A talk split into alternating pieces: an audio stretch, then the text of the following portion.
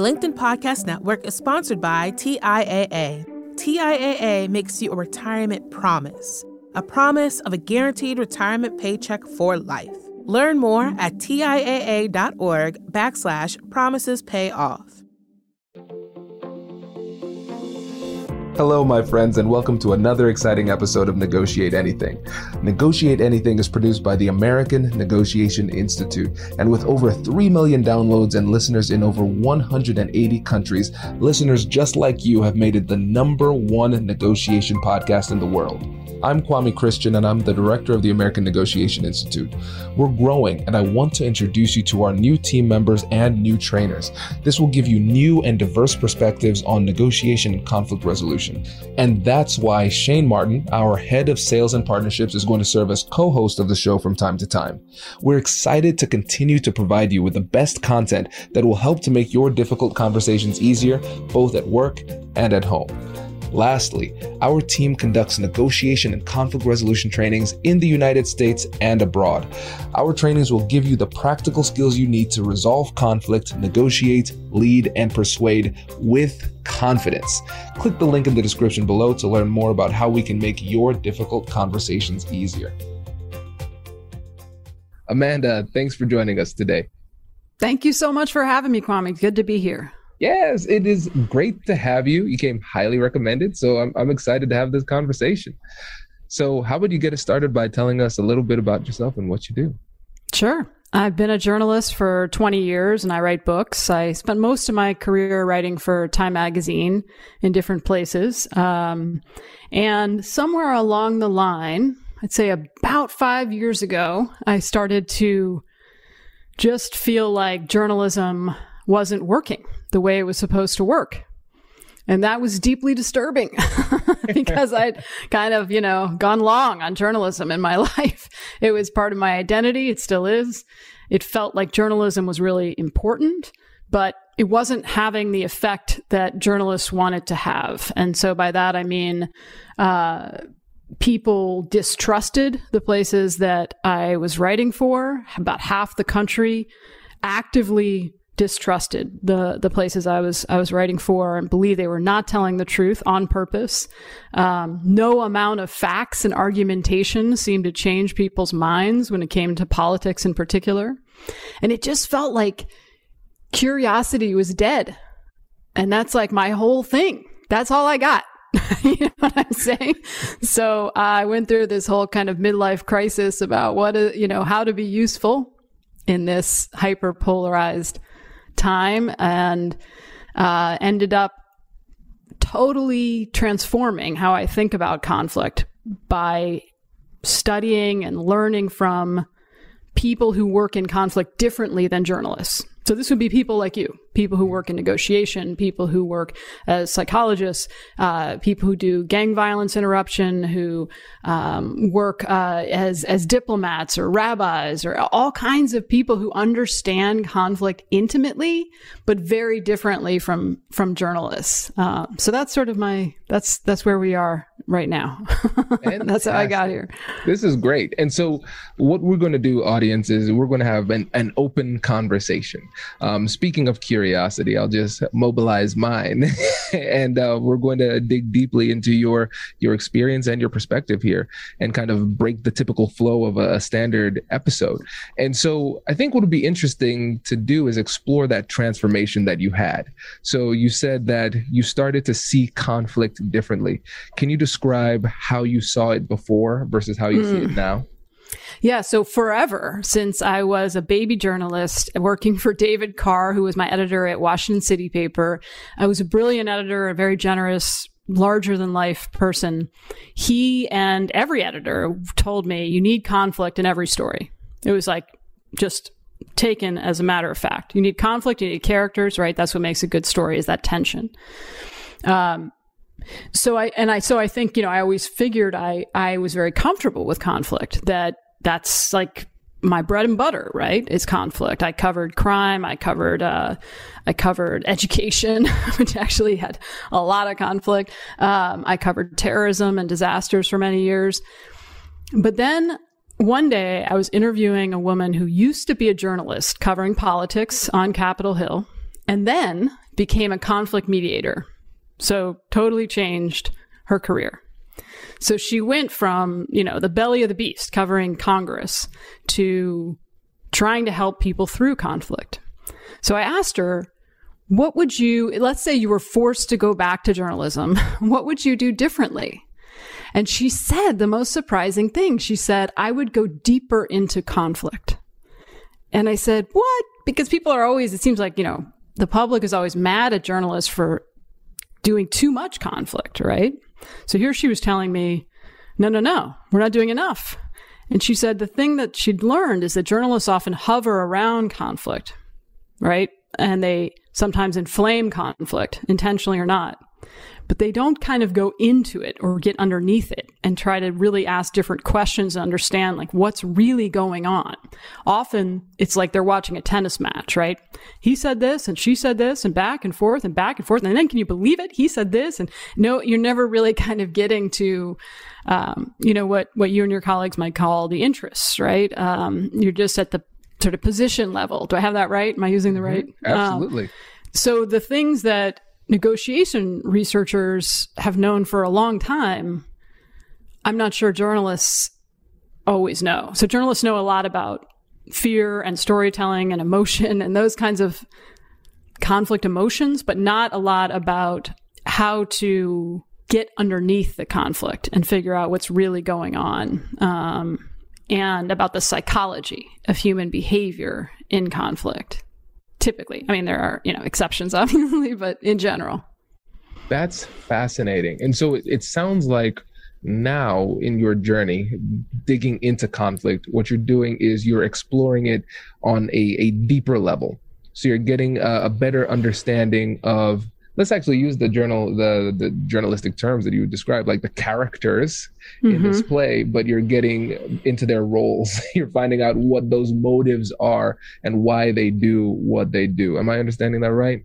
Yeah yeah and even goes down to the technique. So in all the years i spent writing for national outlets nobody ever coached me on interviewing Nobody ever listened to me interview anyone. Nobody ever gave me feedback about interviewing anyone.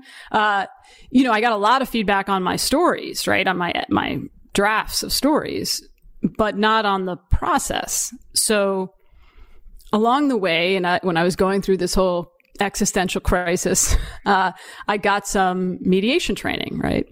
And early on, of course, there was training in active listening techniques.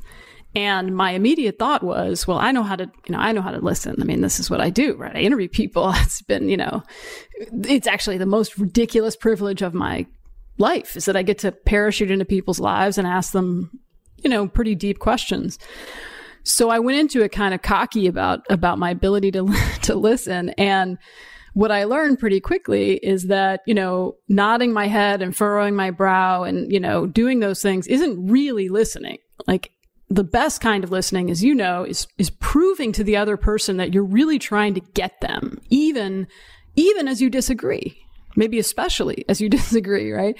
And so you have to literally prove it by, by distilling what they've said into the most elegant language you can muster, playing it back to them and checking if you get it right, which was very different from how a typical interview would go, right? Um, so that that probably is the thing that's changed my day-to-day life the most professionally and personally. Like every interview i do i tend to to to loop people. I call it looping because i trained with gary friedman who's a mediator who teaches looping for understanding but it's just another form of active listening right?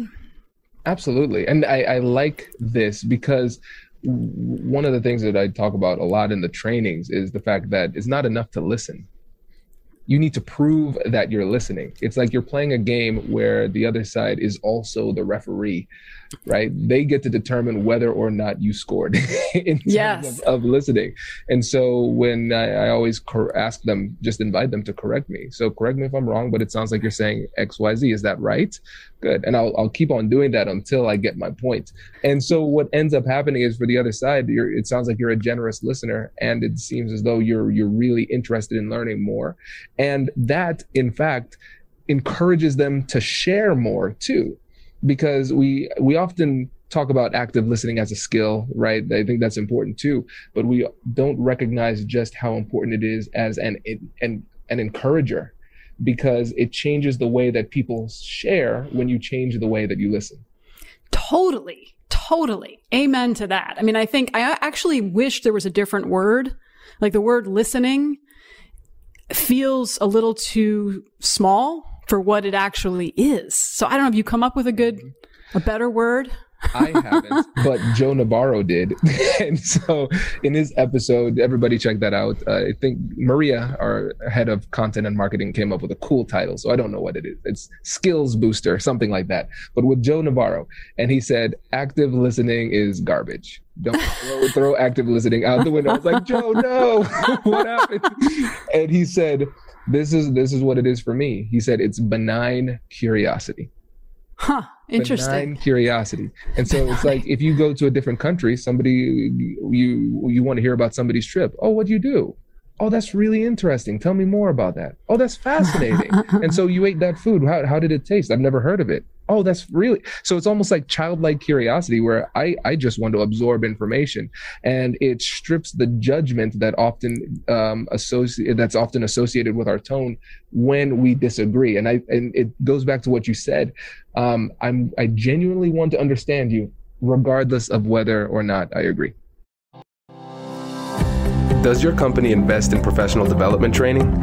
If you believe that your team would benefit from a negotiation workshop, all you need to do is go to our website, fill out the workshop request form, and then we'll set up a time to chat. These workshops are completely customizable, and we've done them all around the country. Negotiation and conflict resolution skills are beneficial across all professions, but they're especially useful in procurement, purchasing, sales, sourcing, and contract management. Our calendar is filling up quickly, and we even have some workshops scheduled for next year. If you think you might want one, I'd suggest reaching out soon so you don't miss out. Check out the link in the description to learn more, and we will be right back after this. The LinkedIn Podcast Network is sponsored by TIAA. In the last 100 years, we've seen financial markets swing, new currencies come and go, decades of savings lost in days, all showing that a retirement plan without a guarantee, quite simply, isn't enough. So, more than a retirement plan, TIAA makes you a retirement promise a promise of a guaranteed retirement paycheck for life, a promise that pays off. Learn more at TIAA.org backslash promises pay off. Hi, I'm Tomer Cohen, LinkedIn's Chief Product Officer. On my podcast, Building One, we dive deep into what it takes to build great products. Recently, we had Zach Perret, the CEO of Plaid, and he shared about his struggles building a financial app for consumers and how he was able to turn it all around with a critical pivot. Take a listen. I personally couldn't resonate as much with the consumer set that we were trying to reach. I just didn't have that level of empathy. When we made the shift to building a B2B product, though, I was building the product that I wanted. My co founder and I were creating the product that we wanted ourselves, and we had so much empathy for what that product was. Such a great insight. You know, in that sense, we got lucky because we were, we were creating a thing for ourselves. And then the people that we were talking to also had the same problems we did. They were fintech developers. We'd been a fintech developer, uh, we'd been trying to build a fintech product for a year. And so we had such deep empathy. We had such a clear ability to. If you want to hear more of Zach Perret's story and the lessons that follow, listen and subscribe to my podcast, Building One. Right. It's like um, like an anthropologist might interview you as opposed to, you know, your mother. like they just genuinely, there are no judgment, you know? Um, yeah. No, it's so true. And I mean, I think to your point that the piece of it that I didn't know at least, and I've now trained, you know, hundreds of journalists on this and, and, um, and there's also a learning curve typically for them is, is what happens afterward. So in order to listen, people need to be heard. So it becomes this game of chicken, right? Like who's going to listen first?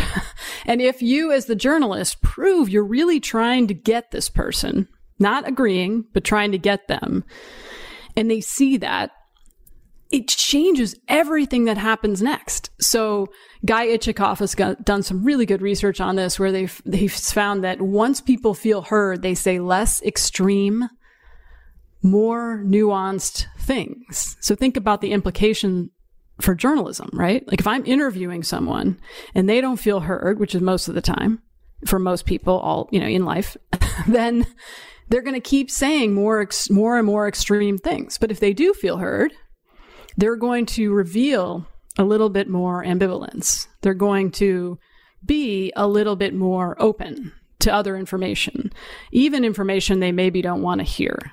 So it is like the skeleton key to, to conflict, right? It is this, whether we call it benign curiosity or, you know, I think Chris Voss calls it tactical listening. Um, and so whatever that is, proving someone to someone that you are really trying to understand them is is just a magical power. I mean, it really is.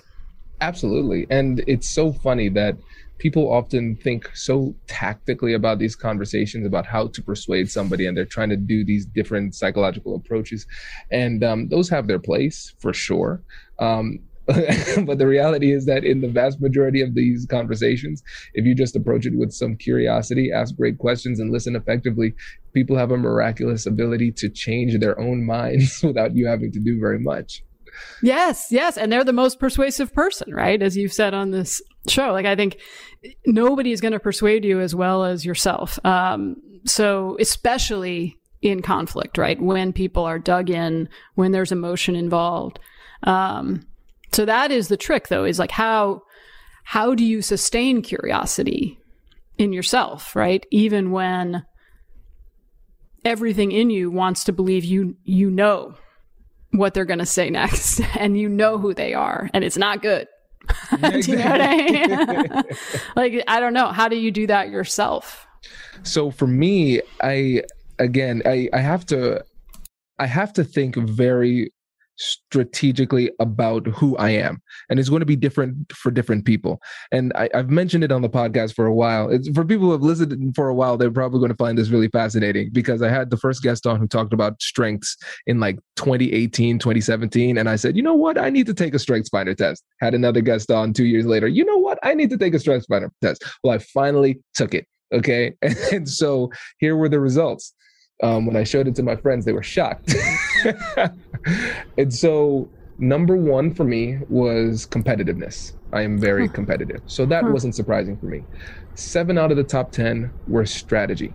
So, very strategic, not surprising. I've played 16,000 games on chess.com. That's how I unwind. And so, I, I that wasn't surprising. Now, what was surprising is that we got the full report 34 strengths, saw 1 through 34 number 34 was empathy. Empathy was dead last. And so, for people who have listened to the show and hear the way that I approach conversations, that would probably be shocking because I talk about it all the time. But it helped me to recognize empathy as a skill. Hmm. And it helped me to understand why I'm able to listen and empathize well, is because I'm competitive and I recognize it's the best strategy to be effective. And I listen competitively. Because I turn it into a game for myself. So I say, I have no clue where this person is coming from at all. But I bet I can ask questions that are so good and listen so well that I can figure it out. And so I'll stay in that mode for like 30, 40 minutes, just focusing completely on them because I know I'm like, Kwame, you listen, you practice this skill a lot. I know you can figure this out. Hmm. and so the it's a it turns huh. into a conversation that's very generous and completely focused on them.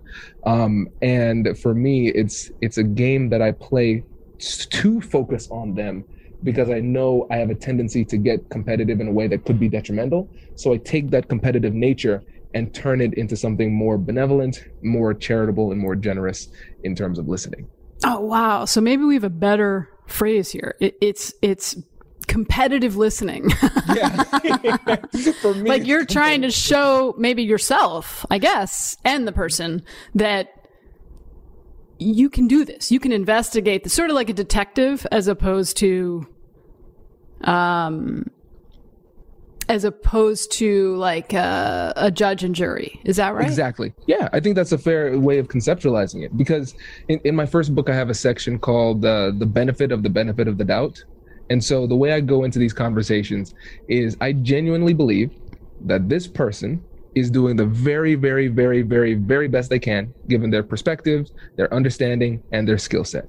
Now, depending on who they are, that might not be very good in this moment. and so it helps mm-hmm. me to mm-hmm. be more productive during the conversation. And so for me, I say, I bet this person didn't get up and say, I'm planning on being evil today. I bet mm-hmm. in their head, there's some rationalization that makes sense. And I need to figure it out. Right now, I don't know how does this behavior make sense? And then thinking back to my buddy Dan Oblinger, who was on the show a while back, talking about how to deal with deception, even if people are lying to you, mm-hmm. he says lying is an opportunity because for some reason, this person thought that lying to me was their best option. I need to figure out why that is. That's hmm. fascinating, right? Hmm. and so I think about it in terms of like a story too some stories are are nonfiction and some stories are fiction. I find both endlessly entertaining. Hmm. and so um, when I depersonalize it and try my hardest to understand, um, regardless of how I'm feeling, it helps me to be more effective in the conversation. That's interesting, and I think it's a it's a special challenge for reporters, right? Because it, let's say you're interviewing a politician, right? You you kind of go into it with the opposite exact opposite mindset. like it's like this person is lying to me on purpose. Everything they say is suspect. They are not they don't have the public's interest at heart. And I'm not saying this is the right way to go into it, by the way, but uh, that is the that is often the in, in a sort of adversarial us versus them culture, like politics or the legal system or other things. It's the opposite, isn't it? It's the opposite assumption and and it's sort of designed to give you what you expect. On the other hand, right, there are like you know, when I interview politicians, they are not they are not. I mean, they have an obvious reason not to tell me the unvarnished truth, right? exactly. so, uh, but there's a reason to your point, and and that's always worth considering. Like, what is it? What is it they're trying to convey, and why? Mm-hmm. Yeah, exactly. And I think really it's going to be different for different people because there are going to be some people who are very low in competitiveness and they will hear what I said and they would say, that is repulsive. I mean, why do you think you think in that way? That's very strange. Right. And I think what it is is understanding who you are and what works for you, understanding your unique triggers as well. Because right. if you get triggered and emotional, then you're it's going to affect the way that you listen and when it when your ability to listen effectively is impacted then it affects your ability to encourage them to share information. And when it comes mm-hmm. down to it negotiation is an information game. And so i know i cannot be effective without it, appropriate information. And so there's only there's some information that i can only get from them. So hmm. it helps me to to see a lot more value in the in the way that they're approaching it. Yeah it, it's um it's tricky because it, it is like I, I, I appreciated this. I think you've said this in the past a, on a podcast that what we're asking people to do is not normal. Like it's not normal to hear something that you find offensive or threatening and get curious about it. exactly. and I think it's good to just, it was helpful to me to just have that acknowledged and acknowledge that you actually can practice it enough that it becomes more automatic. Would you agree? Absolutely. Yeah. yeah. And I think you're you're a great example of that too, because you you have an entire career of listening differently than you do now. And you yeah. were able to make that transition. Yeah, yeah. And you have to practice it. I mean, it's not to your point, it's not natural, evolutionarily or otherwise, to to get curious in a situation where you feel triggered. Um, so I think, you know, practicing it. Actually, I actually find when I t- tell people about, you know, looping or active listening and, and train journalists, I'm like, you know, practice it with your kids. If you have little kids, it's a great way to practice it because they're always coming at you with some complaint or emotion, right? Like that's what they do. Mm-hmm. And if you can distill it for them and play it back and check if you got it right, you find like half the time that's all they wanted. You know, that's yep. actually all they wanted. And that's then they'll it. go do the thing that you, as opposed to arguing with them or ignoring them or ordering them or, you know, so, sometimes it's actually much easier to, to just make them feel heard. Absolutely. And so active listening is a critical part of parenting. And like you said, sometimes it is the whole battle, not even Yeah. half the battle. It's the whole battle. And a lot of times what ends up happening is our abil- our, our goal to just shut things down and make and save time is actually the thing that makes us take more time in these Yes. conversations. Yeah, we're like, I don't have time to like make you feel heard, but it turns out it, it's like much faster. Mm-hmm. Journalists often say this to me. They're like, yeah, this is all good, but I don't have time for that. Like I'm on deadline. And, and what we work on is, you know, sometimes, yes, sometimes being curious does take more time, but the, the listening thing we're talking about does not necessarily take more time and it can save you a lot of heart, heartache. Hmm Absolutely, and and to that point with kids too, because um, I know that a lot of times, you know, I'm at work during the day during my peak hours of energy, but it's like in the morning when I'm rushing to get to work, and then in the evening when I'm exhausted from work, that's when we spend the most time with Yeah. kids, and, and so we're under duress, and I'm like, I just want to leave, Or I just want you to go to sleep so I can relax, you know, and, Yeah. Oh, and yes. so we're we're frazzled and we're under higher levels of duress. So you're absolutely right. These these are opportunities for us to practice our listening because you, for me, in my experience, listening at work as a mediator, as a lawyer, as a negotiation consultant, whatever it happens to be, it is so much easier. But the more personal the relationship becomes, the more difficult it is to execute. Yeah, I'm the absolute worst at the most important arguments I have, which are with my husband. Right. I actually find the kid thing a little easier depending on the depending on the situation. But uh, because they're just they're kid I mean they're irrational. Like you can't you don't expect them to be like, you know, adults. and you have a lot more power. I mean, honestly, Right. in that situation. so uh so yeah, yeah, that's something I, I, you know, am constantly working on. And but again, you have the more you practice it in those easier, you know, conflicts, the easier it gets in the harder ones, right? Absolutely. And and one of the things that I thought was interesting about you is that you have you draw the distinction between some conflicts that are productive, like good conflict, and then some bad conflict. Can you tell us about that distinction? Yeah, so I kind of went into writing this book, High Conflict, trying to figure out, you know, what does it look like to, for societies to get out of conflict? You know, can I find stories and, and research about that? And I realized pretty quickly that, right, that that was the wrong question.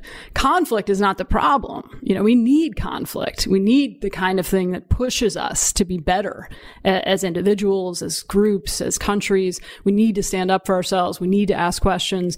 Uh, so, so I think of it as good conflict, like, you know, the late Congressman John Lewis used to talk about good trouble, right? The kind of conflict that is necessary like good trouble is the kind where you, you know, can get angry and it can be stressful and it can be hard and unpleasant. And questions get asked. And you can actually see this in the in the data that in good conflict arguments more questions get asked and there's more satisfaction afterward. And even if no one changes their mind there's more movement in the emotion. So in in in good conflict you experience anger frustration impatience annoyance fear sadness. But then like glimpses of humor understanding surprise and then back to anger frustration. So it's like a galaxy of emotion as opposed to just one or two where you're really stuck right and i think that movement that sense that you're going somewhere is the distinguishing feature right of good conflict whereas high conflict which is typically more unusual, but now seems to be everywhere, is the kind is the kind where it can really start small, but it becomes an all-consuming kind of conflict where it's conflict for conflict's sake. Right. So it becomes almost like a perpetual motion machine where uh, the original dispute fades into the background and that us versus them dynamic takes over. Um, no questions get asked because again we think we know. We think we know what the other side is up to. Um, and there's a sense that you're not making any progress. So one of the one of the ways to tell if you're in high conflict in my experience is if you have the same arguments with the other side or person in your head over and over and they don't go anywhere, you know? And then even when you talk to someone who agrees with you, who's on your side, you don't feel better, right? Like you mm-hmm. just, you're kind of stuck in, in this, in the, in the murk of the high conflict. And it becomes the kind of thing that gradually starts to, um, make everyone involved suffer to different degrees, right? Mm-hmm. To different degrees, but it takes a real toll and you don't get the progress you get with good conflict. So that was for me a really helpful distinction. It's not it's not conflict that's the problem, as you know. It's the kind of conflict that brings out our worst instincts, um, particularly mm-hmm. in really emotional collective conflict. This is interesting. And so, Amanda, from your perspective, the distinction between high conflict and good conflict, would you say it's more in the process or the outcome? I would say it's much more about the process. Yeah. It's much more about, it's less about what the argument's about. Mm-hmm. And because I've seen, I've seen good conflict be about really hard things and I've seen high conflict be about really silly things. You know what I mean? Mm-hmm. So it's much more about the how. Do you, are you able to retain dignity is a word that comes to mind. Your own and the other person's. That doesn't mean you don't criticize them. It doesn't mean you don't agree. You know, you have to agree. And and this is a distinction that I think it's frustrating to me how how often we get trapped in thinking that we either have to have high conflict, let's say in politics, like we've got now, mm-hmm. or bipartisan unity. You know, like I don't think those are the only two choices.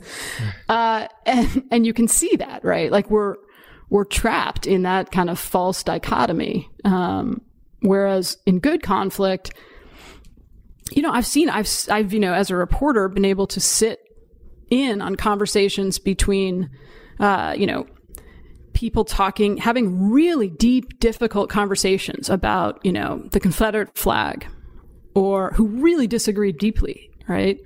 Um, but do it in such a way that doesn't collapse into dehumani- dehumanizing each other, you know, that keeps open the, the possibility, however remote, that they don't know everything.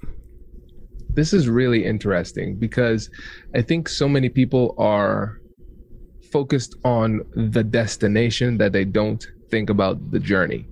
And what it sounds like is that, and you correct me if I'm wrong here, the destination could be the same place. So, for example, in good conflict, you could ultimately walk in a circle where you you address the issue in different ways. You share you're asking questions. You learn from them. They learn from you. There's a variety of different emotions. And then ultimately you settle in more or less the same place, but it could be good conflict. Then you could have the same situation, but it's bad conflict, and everybody is approaching it in a only experiencing a narrow set of emotions, which would be anger, hostility, disgust, like that narrow set of negative emotions toward each other. There's no curiosity. There's more just attacking. And then they end up in more or less the same place. And one could be good conflict and one could be bad conflict, even though in terms of the practical outcome, it looks from the outside looking in that they ended up in the same place. Yeah. And I think you, you, you might be in the same place, but you've got your peripheral vision. Like, so in, in good conflict, you can see things that you miss in high conflict, right? Like, just as a quick example, right now, Democrats think re- that there are twice as many Republicans who have extreme views on various things than actually do, and vice versa. Republicans think hmm. there are twice as many Democrats who have extreme views. Also, both sides dramatically overestimate how much the other side hates them. Right? Wow. Yeah. So you see how that changes your behavior, right? I mean, you'd vote for anyone to avoid having someone in office who hates you. Mm-hmm. Okay. Yeah. so those are mistakes that you make in high conflict all over the world. I mean, it's just a very human, you, you lose your ability to see things clearly. And that's true always, right? We all have biases and, you know, blind spots, but it gets worse when you're in that constant state of feeling threatened and also feeling morally superior. It seems as though in good conflict, it should be a transformative experience for everybody involved. Even if you end up in more or less the same place, like nothing changes it, something could change in good conflict for sure. But even in a situation where um, we more or less stay in the same place, I could leave the conflict different than I started because I say, you know what? Because I ask questions and learned from you, my perspective has changed in a way that helps me to see the situation more holistically. And so I'm, yes, I, it's not a situation where I now agree with you, but I can understand where you're coming from and I'm better for it. Exactly. Yeah. And I think it makes you more effective in your quest, right? Because you understand the dialect, the moral dialect the other person is speaking better, right? So when, when an opportunity arises, maybe it's a year from now, maybe it's five years from now, when an opportunity arises, you can see, oh, this actually might work because it actually speaks to the other side's moral values, which I don't agree with, and mine right? Mm-hmm. So you're able to see opportunities that otherwise get lost. Because, you know, the thing about high conflict is you end up fighting about a lot of stuff, only some of which matters, right? Yeah. and so you waste a lot of energy. You, you fight a lot internally. Like, any, in my experience, and I, you know, I'm sure there are exceptions, any institution or organization that gets goes really deep on us versus them thinking, and where there's an orthodoxy and a good versus evil, eventually you start to turn on each other. So there's this real danger in every, you know, I ended up following a bunch of people who had shifted from high conflict to good conflict. And in every single case, so a, a, politician in California, a former gang member in Chicago, an activist in England, in every case, in high conflict, they start mimicking the behavior of their adversaries without realizing it. So they do the thing, you know, that they went into the fight to stop. So the, the politician went into politics to make it less toxic and more inclusive. And in a matter of months, he was making it more toxic and less inclusive because he was sucked into the magnetism of high conflict. So that's the real diabolical danger uh, of high conflict is that you start to do to harm the thing you care most about, usually without realizing it. And so, how does somebody who recognizes they're in the middle of high conflict, how do they change it and turn that into good conflict?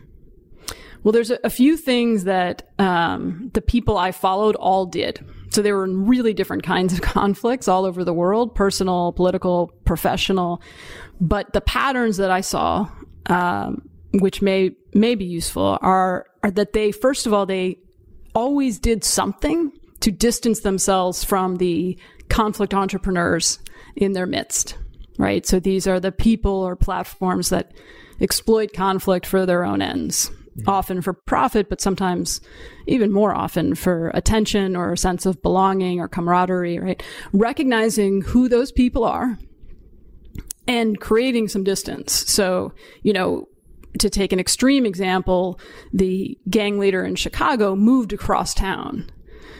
And and he was able to do that and it made a huge difference because it slowed down the conflict, right? So when his cousin was just tragically killed, he didn't know right away who did it. he didn't have people coming to him right away agitating for revenge, right? So you slow down the conflict. For other people in less you know, high stakes conflict, it might mean changing who your lawyer is in an ugly divorce dispute or changing who's on your social media feed or which cable news pundit you're watching, right? Noticing who is really delighting in every twist and turn the conflict makes. And by the way, all of us can be that person. We all can act, especially journalists, right, as conflict entrepreneurs. So, uh, you know, I don't, I don't think it's useful to just like demonize them, right? but it's important to notice that that pattern um, and and get curious also about why why they're doing that. You know, um, mm-hmm. what is going on there. It's so interesting to use a, a, culinary example. Tell me if this makes any sense. Um, if not, we can just edit it out and I'll sound perfect anyway. um, so it's almost like a marinade Imagine huh. you are the dish being cooked and then if you are marinating in in some very spicy spicy sauce you're going to be spicy too and mm. um, once you remove yourself from that then the the spiciness from the people around you stops seeping into you and then you can see things more objectively and you don't feel the need to respond in kind yeah, it's like um, a social contagion, right? Exactly. AKA marinate. yeah, I mean, there are, especially in powerful group identities, right? Like you, we know from the research that when someone you care about gets an electric shock, you feel it like you got it. Like the part of your brain that processes pain experiences that. And the same is true with social pain, like humiliation, right? So it doesn't even have to happen to you for you to feel social pain and react accordingly. So the more you can kind of distance yourself from people who, for example, conflict entrepreneurs will often frame everything as a humiliation mm-hmm. because it tends to really foment and escalate conflict. Um, for a lot of reasons, but that's something to look out for. You know, is it is it really humiliating, um, or does this guy just keep saying it is? You know what I'm saying? Yeah, that's a that's a good point. That's that's really that's a really really really good point. And sometimes it it becomes difficult to see where they end and you begin because everybody starts to become like you said that social contagion we start to become one nebulous blob of, of like-minded people. And yeah. i mean it's the hive mind. That's what happens. Um, and uh, I, I think especially when we think about today how easy it is for things to get polarized how divisive things have become i think it's really important to stop and ask ourselves whether or not this is good conflict or whether or not it's high conflict. It's a distinction that i don't I, I, think this is the first time I've heard it described in this way, and it's been really, really, really helpful for me. And then with the time that we have left, um, I would ask when it comes to on let's say on the on the like the globe scale or the na- global scale or the national scale because i think you already did a really good job of describing what it is that we can do to remove ourselves from high conflict and start to change that i think that's really helpful changing our environment now when it comes to the global scale or the national scale, what are the things that we can do to address that? I think a lot of the things that you talk about all the time apply here for good conflict. Like you cultivate good conflict with curiosity, with asking different questions, with making sure you're really listening to people, right? Um, with not assuming you know everything about them. But then I think what you're asking is, how do you take that to scale? Like, how do you deal with that across a country or a political system. Is that what you're asking? Mm-hmm. Yeah. Um, so some of the things that I think have been helpful from studying other conflicts elsewhere that might be useful here are first of all, you have to reduce the power of these binary choices. We know from decades of research that when you divide humans into like two opposing groups, bad things happen. Like it just doesn't go well. so we know from the research that countries that have more than two political parties tend to have more trust and less polarization. Not always. There are exceptions, right? But on average, that is one way. And that feels impossible, right? Like, oh my God, we'll never have a third party in the United States, right? At the same time, there are incremental changes you can make. So, like, have you ever heard of ranked choice voting? No. Yeah, it's like this idea where you vote for your top three or four candidates for mayor, say. Um, so if your top choice doesn't get enough vo- votes, your votes all go to the second choice you chose. And this actually is now being used in Alaska and Maine and New York City's mayoral election in June used ranked choice voting. So there are places actually doing this, even in the US. And one of the things it does, while it doesn't necessarily introduce a third party, it does complicate that binary, right? That sense you either win everything in an election or you lose everything. That winner take all mentality, which I think, right, from negotiation we know is like BS. then that idea that if I win, you lose and vice versa. Um, that's what it does is it sort of, and it has this really intriguing effect on the candidates, right? Because if they're worried about being your second or third choice, it, they're not as incentivized to um, to castigate their opponents, right? Because you know, if you're a supporter of their opponent, he, they don't want to insult you because you, you know, they want you to pick them as your number two or three choice. So it, it complicates those kind of arbitrary, oversimplified stereotypes we make of the other. I think that's a great point. And I think this is the beginning of an incredible campaign Amanda Ripley for president. yeah, that's that's not happening. But I did I do remember listening to one of your podcasts where you talked about how you originally thought about going into politics. Is that right? Yeah. Oh, yeah, and I remember thinking, God, I wish I wish he could I wish he'd done that. Selfishly, there are a lot of people who want other people to be. exactly, exactly. yeah.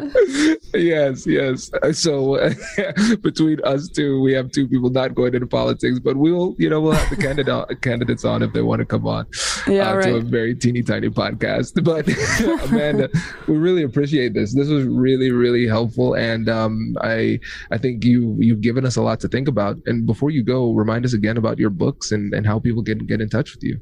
Sure. So my latest book uh, just came out. It's called High Conflict: uh, Why We Get Trapped and How We Get Out, and you can find it at any bookstore. Um, and uh, you know, reach out to me with your own stories of of getting out of high conflict, uh, your own struggles. I've gotten a lot of great, really interesting notes from people since the book came out. My Twitter handle is at Amanda Ripley, uh, and my email is Amanda at AmandaRipley.com. Fantastic, Amanda. Thank you so much. Really appreciate it. Thank you, Kwame. It was fun. It's good to see you. Congratulations! You've just joined an elite club. By listening to a full episode, you're now officially on the Negotiate Anything team. So, welcome aboard. What most team members do is they subscribe to the podcast because that allows them to automatically get the latest episodes of the show. The best things in life lie on the other side of difficult conversations. Keep learning, keep practicing, and keep getting better. Your relationships will improve, your career will soar, and you'll have the confidence you need to get the most out of these crucial conversations. Again, thank you for joining the team. We're excited to have you, and I will see you in the next episode. I'll catch you later.